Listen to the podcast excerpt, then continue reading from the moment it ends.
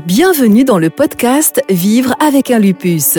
Au cours de ces trois épisodes, nous allons aborder les multiples facettes du lupus avec une rhumatologue, une patiente et un dermatologue. Voici l'épisode 2, témoignage d'une patiente. L'objectif de la série de podcasts Vivre avec un lupus est de fournir aux personnes vivant avec un lupus et à leurs proches des informations sur la maladie pour les aider à y faire face et à la gérer.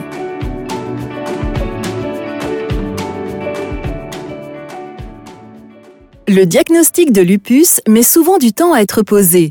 Ce fut aussi le cas pour notre invitée du jour, Ivana. Cette sainte galloise de 36 ans est atteinte d'un lupus depuis plus de 10 ans déjà. Le chemin jusqu'au diagnostic a été semé d'embûches. La première fois, j'avais de l'eau dans les genoux. Nous avons essayé de comprendre pourquoi, car c'est venu comme ça. Avant ça, je souffrais déjà d'inflammation à répétition et les médecins n'avaient pas vraiment d'explication. La troisième fois, on m'a adressé au service rhumatisme pour qu'il retire l'eau et détermine ce qui se passait. C'est là-bas qu'on m'a dit que j'avais un lupus pour la première fois. À cet instant, les médecins ne lui donnent pas de définition claire du lupus. Ivana doit se rendre chez son médecin de famille pour discuter de la marche à suivre. Compte tenu du manque d'explication, elle n'a pas bien compris le diagnostic et comme elle se sent bien à ce moment-là, elle ne trouve pas urgent de consulter son médecin de famille. Pour moi, c'était simplement semblable à des douleurs articulaires, jusqu'à ce que j'atterrisse à l'hôpital environ un an plus tard et qu'on m'explique tout. Ivana a été admise à l'hôpital parce qu'elle a ressenti une forte pression dans la poitrine. Une pression si sévère qu'elle ne pouvait plus respirer et qu'elle a fini aux urgences. Des examens ont ensuite révélé qu'elle souffrait de troubles du rythme cardiaque. Lorsque les médecins lui ont demandé ses antécédents médicaux, elle a mentionné le lupus. Les médecins ont ensuite effectué tous les examens pour confirmer que j'avais bien un lupus. Deux semaines plus tard, le diagnostic a été confirmé. Jusqu'à présent, le lupus d'Ivana n'a pas de conséquences sur ses organes. Il est limité à ses articulations et à sa peau. Ses symptômes touchent donc les mêmes zones. Outre les douleurs articulaires quotidiennes, elle souffre de modifications cutanées.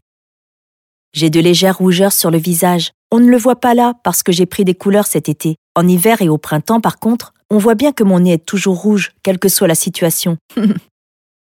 le lupus influe sur l'équilibre énergétique des personnes touchées. Il y a surtout un manque d'entrain. On n'a simplement pas d'énergie. Quand on a envie de faire quelque chose, on finit par rester à la maison par manque de force. C'est dû à la fatigue. La fréquence et l'étendue des symptômes d'Ivana dépendent aussi de facteurs externes. Mes poussées n'ont pas de rythme précis. Ça dépend aussi de l'environnement, ce qu'on fait, comment on se sent à l'intérieur. Tout est lié. Le stress aussi joue un rôle. Les poussées dépendent de ces facteurs. Ivana veille donc à garder son niveau de stress au plus bas et à favoriser son bien-être de manière générale. Voici ses astuces. Se distraire, écouter de la musique, toutes les choses qui, je le sais, me font du bien. Parler avec des personnes qui m'écoutent, voir des amis et de la famille, pour parfois vider son sac. Je sais qu'après toutes ces choses, je me sens mieux. Ivana a réussi à prendre la vie avec un lupus du bon côté. On doit mettre de côté la maladie. Il faut le voir comme ça. Hé, tu vas bien? Tu es en bonne santé. Il faut vraiment se lever chaque jour dans cet état d'esprit. Tu vas bien. Et ne pas oublier d'afficher un sourire. Tout va bien. On doit si possible aussi ignorer les douleurs. Depuis le temps, j'ai appris à ignorer la majeure partie de mes douleurs sauf quand elles sont vraiment intenses. Là, je les sens quand même. Mais les douleurs minimes, je ne les remarque même plus. Elles sont là, mais je ne les ressens plus aussi intensément. Je les ignore quand je travaille ou quand je suis occupée. À la maison, je range ou je fais quelque chose, par exemple du jardinage. On trouve toujours de quoi s'occuper et se distraire. L'un des traits de caractère d'Ivana l'a aussi aidé à avoir une attitude positive vis-à-vis -vis du lupus. Je suis un peu une tête de mule. J'ai un esprit combatif et je ne suis pas du genre à abandonner quoi que ce soit de gaieté de cœur. Face à ce diagnostic de lupus, ma priorité absolue était de m'appliquer cet état d'esprit combatif à moi-même, car c'est ma priorité absolue, tout le reste est secondaire. En dépit du diagnostic de lupus, Ivana mène une vie plutôt normale. Il y a toutefois eu quelques ajustements. Toutes les visites à l'hôpital étaient un peu éprouvantes et le fait de toujours changer de médicaments, changer de thérapie. À certains moments, j'étais vraiment lessivée. Maintenant, j'ai l'habitude. Quand j'ai du temps libre, je vais à l'hôpital. C'est presque devenu ma deuxième maison. Quand je ne suis pas chez moi, je suis au travail. Quand je ne suis pas au travail, je suis à l'hôpital ou chez moi. Ivana doit endurer les très fréquentes consultations à l'hôpital en raison des traitements contre le lupus. Outre un traitement de fond, elle a sans cesse essayé de nouveaux traitements médicamenteux, parfois très chronophages. Il y a eu cette étude, un médicament expérimental, c'était recommandé que je le teste. J'ai dit que j'étais d'accord pour l'essayer. Malheureusement, j'y ai mal réagi. J'ai dû interrompre le traitement. On a donc repris les traitements de fond et encore testé un autre médicament. Pour être honnête, je ne sais même plus combien de fois j'ai changé de médicament. Les nombreux changements de médicaments sont épuisants pour Ivana. Elle envisage pourtant positivement les nouvelles thérapies. À vrai dire, j'étais volontaire pour tout. Je me suis toujours dit, au pire, ça ne fonctionne pas. Soit c'est bien, soit ça ne marche pas. J'en ai déjà essayé beaucoup. je me suis dit, allez, teste cette nouvelle thérapie, ça ne peut pas faire de mal. Si vraiment ça ne va pas, on interviendra rapidement. C'est pour ça que j'ai accepté d'essayer. Au cours des dernières années, Ivana et son médecin ont trouvé un bon moyen de traitement. Son état s'est constamment amélioré et sa qualité de vie s'est améliorée. Lorsqu'on lui demande comment elle se sent aujourd'hui, Ivana répond ainsi. Bien pour le moment. Je ressens toujours quelques douleurs articulaires, mais j'ai plus d'énergie, de joie de vivre. C'est pour moi plus important que de me débarrasser totalement des douleurs articulaires. L'énergie retrouvée améliore aussi la vie sociale d'Ivana. On perd des amis car on commence à les éviter. Pas parce qu'ils ont fait quelque chose de mal, mais parce qu'on n'a simplement pas d'entrain. On est abattu. Et le plus beau, c'est que maintenant, avec les deux derniers traitements, l'envie est un peu revenue. L'envie de voir des amis, de faire quelque chose. C'est vraiment chouette. Même si on est un peu fatigué, on prend sur soi. Le regain d'énergie pour les relations sociales permet de retrouver une bonne partie de sa qualité de vie. La famille et les amis constitue un soutien psychologique important pour les personnes concernées. Ivana a elle aussi transmis ce message à ses amis. Mon entourage savait dès le départ, je leur ai dit tout de suite que cette maladie peut rendre dépressif. Ils ont donc fait attention à moi. La communication transparente avec les amis et la famille favorise la sensibilisation de l'entourage aux symptômes de la dépression et ainsi à sa détection précoce.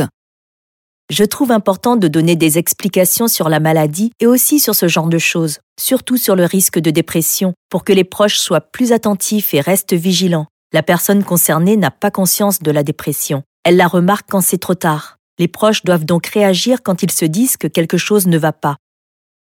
Ivana a reçu le soutien de son entourage dès le début. Elle en est très reconnaissante. Mes amis ont compris. Parfois, ils ont quand même essayé de me convaincre, mais n'y sont pas parvenus parce que je suis têtue. ils m'ont laissé tranquille. Ils se disaient, elle viendra vers nous quand elle en aura besoin, et qu'il pourrait toujours intervenir dans le cas contraire. Mon frère vit dans la même maison que moi. Il a vérifié régulièrement que j'allais bien et qu'il n'y avait pas de problème. La plupart des personnes de son entourage plus lointain ont toutes réagi de la même manière à son diagnostic de lupus. La plupart ont réagi avec une grande prudence et m'ont un peu materné, ce que je n'aime pas personnellement. J'ai vite tiré la sonnette d'alarme et dit Stop Je vais bien, tout va bien, je suis là devant vous, la vie continue. Ce n'est pas grave, mes organes sont encore intacts. Vous pourrez vous inquiéter si ça s'aggrave, ce que l'on n'espère pas. Mais d'ici là, j'aimerais que vous me traitiez comme un être humain normal et que vous arrêtiez de me materner, car ce comportement te tire de plus en plus vers le bas. On s'y habitue et un jour on se dit oui, ils vont bien faire ça pour moi. Je ne voulais absolument pas de ça. Ivana veut être traitée normalement. Elle donne aussi de sa personne. Ils ne voient pas la maladie en moi parce que je ne la laisse pas prendre toute la place. Je veille toujours à être motivée, à avoir le sourire, pour que la maladie ne soit pas la première chose qu'on remarque chez moi. Ivana ne laisse pas la maladie lui dicter sa vie. Au contraire, elle en prend le contrôle. Je trouve important de mener une vie normale malgré un tel diagnostic, de ne pas tomber dans la dépression. À un moment, il faut se prendre en main et lutter contre soi-même. J'ai toujours veillé à continuer à travailler, à ne pas rester seule. En tant que vendeuse, je suis au contact des gens. Je n'ai jamais souhaité abandonner ou réduire cette activité. Je travaille à 100% pour que ma vie continue tout à fait normalement, même avec la maladie. Ivana travaille comme vendeuse chez COP depuis son apprentissage dans l'entreprise. Elle aime beaucoup ce travail. Mon employeur a été au courant de ma maladie dès le début. À l'époque, j'aurais dû prendre les fonctions de directrice adjointe. Je venais de terminer la formation. Puis le diagnostic de lupus a été posé. J'ai dû dire à mon employeur, je suis désolé, mais c'est désormais ma priorité absolue. Il a été très gentil et m'a répondu, pour le moment, tu fais en sorte d'aller bien et quand tu seras prête, quand tu iras mieux, tu reviens vers moi. Nous trouverons toujours un poste pour toi. Un employeur bienveillant qui apporte son soutien est un atout central dans chaque cas de maladie chronique. COP a joué ce rôle pour Ivana. Afin de pouvoir mieux se concentrer sur sa santé, elle a elle-même décidé d'occuper un poste de niveau inférieur pour avoir moins de responsabilités et donc moins de stress. Puisque désormais elle va mieux grâce aux nouvelles thérapies, elle a de nouveau l'énergie nécessaire pour avancer dans sa carrière. J'y travaille depuis un an et demi et j'ai décidé de remonter en grade parce que je sais que je suis faite pour ça. Ivana a beaucoup appris de l'expérience de ces dernières années et peut désormais donner de bons conseils aux autres personnes touchées. Les personnes touchées ne doivent en aucun cas s'isoler. Il faut communiquer clairement avec son entourage et dire à ses proches comment on se sent, ce qui se passe. Leur dire que si cela venait à s'aggraver, ils peuvent intervenir et aider, avant le retrait total sur soi et l'isolement. Ivana cite les relations sociales et la communication ouverte comme les piliers d'une vie positive avec le lupus. L'entourage joue également un rôle déterminant. Elle formule un souhait. Une meilleure sensibilisation des personnes. La question qu'on m'a le plus posée était Qu'est-ce que c'est? Ensuite, c'est parti pour les explications. Ce serait vraiment bien que les gens connaissent mieux le lupus, qu'ils sachent comment les personnes touchées vivent avec, et qu'ils ne pensent pas qu'elles sont à l'article de la mort. Vous venez d'écouter le deuxième épisode de Vivre avec un lupus. Dans le prochain et dernier épisode de cette série, nous discuterons avec le docteur Cosio, dermatologue, des conséquences du lupus sur la peau et des méthodes à disposition des personnes concernées pour les gérer. Ce podcast de la série Vivre avec le lupus a été réalisé en collaboration avec AstraZeneca Suisse. L'entreprise n'a eu aucune influence sur le contenu final des épisodes. L'entreprise et la productrice n'assument aucune responsabilité pour les opinions et les déclarations des personnes interviewées dans les différents épisodes. L'entreprise de soutien et la rédaction ne donnent pas non plus de recommandations individuelles concernant le diagnostic ou le plan de traitement des patients et patientes. Ces questions doivent être discutées avec les médecins traitants.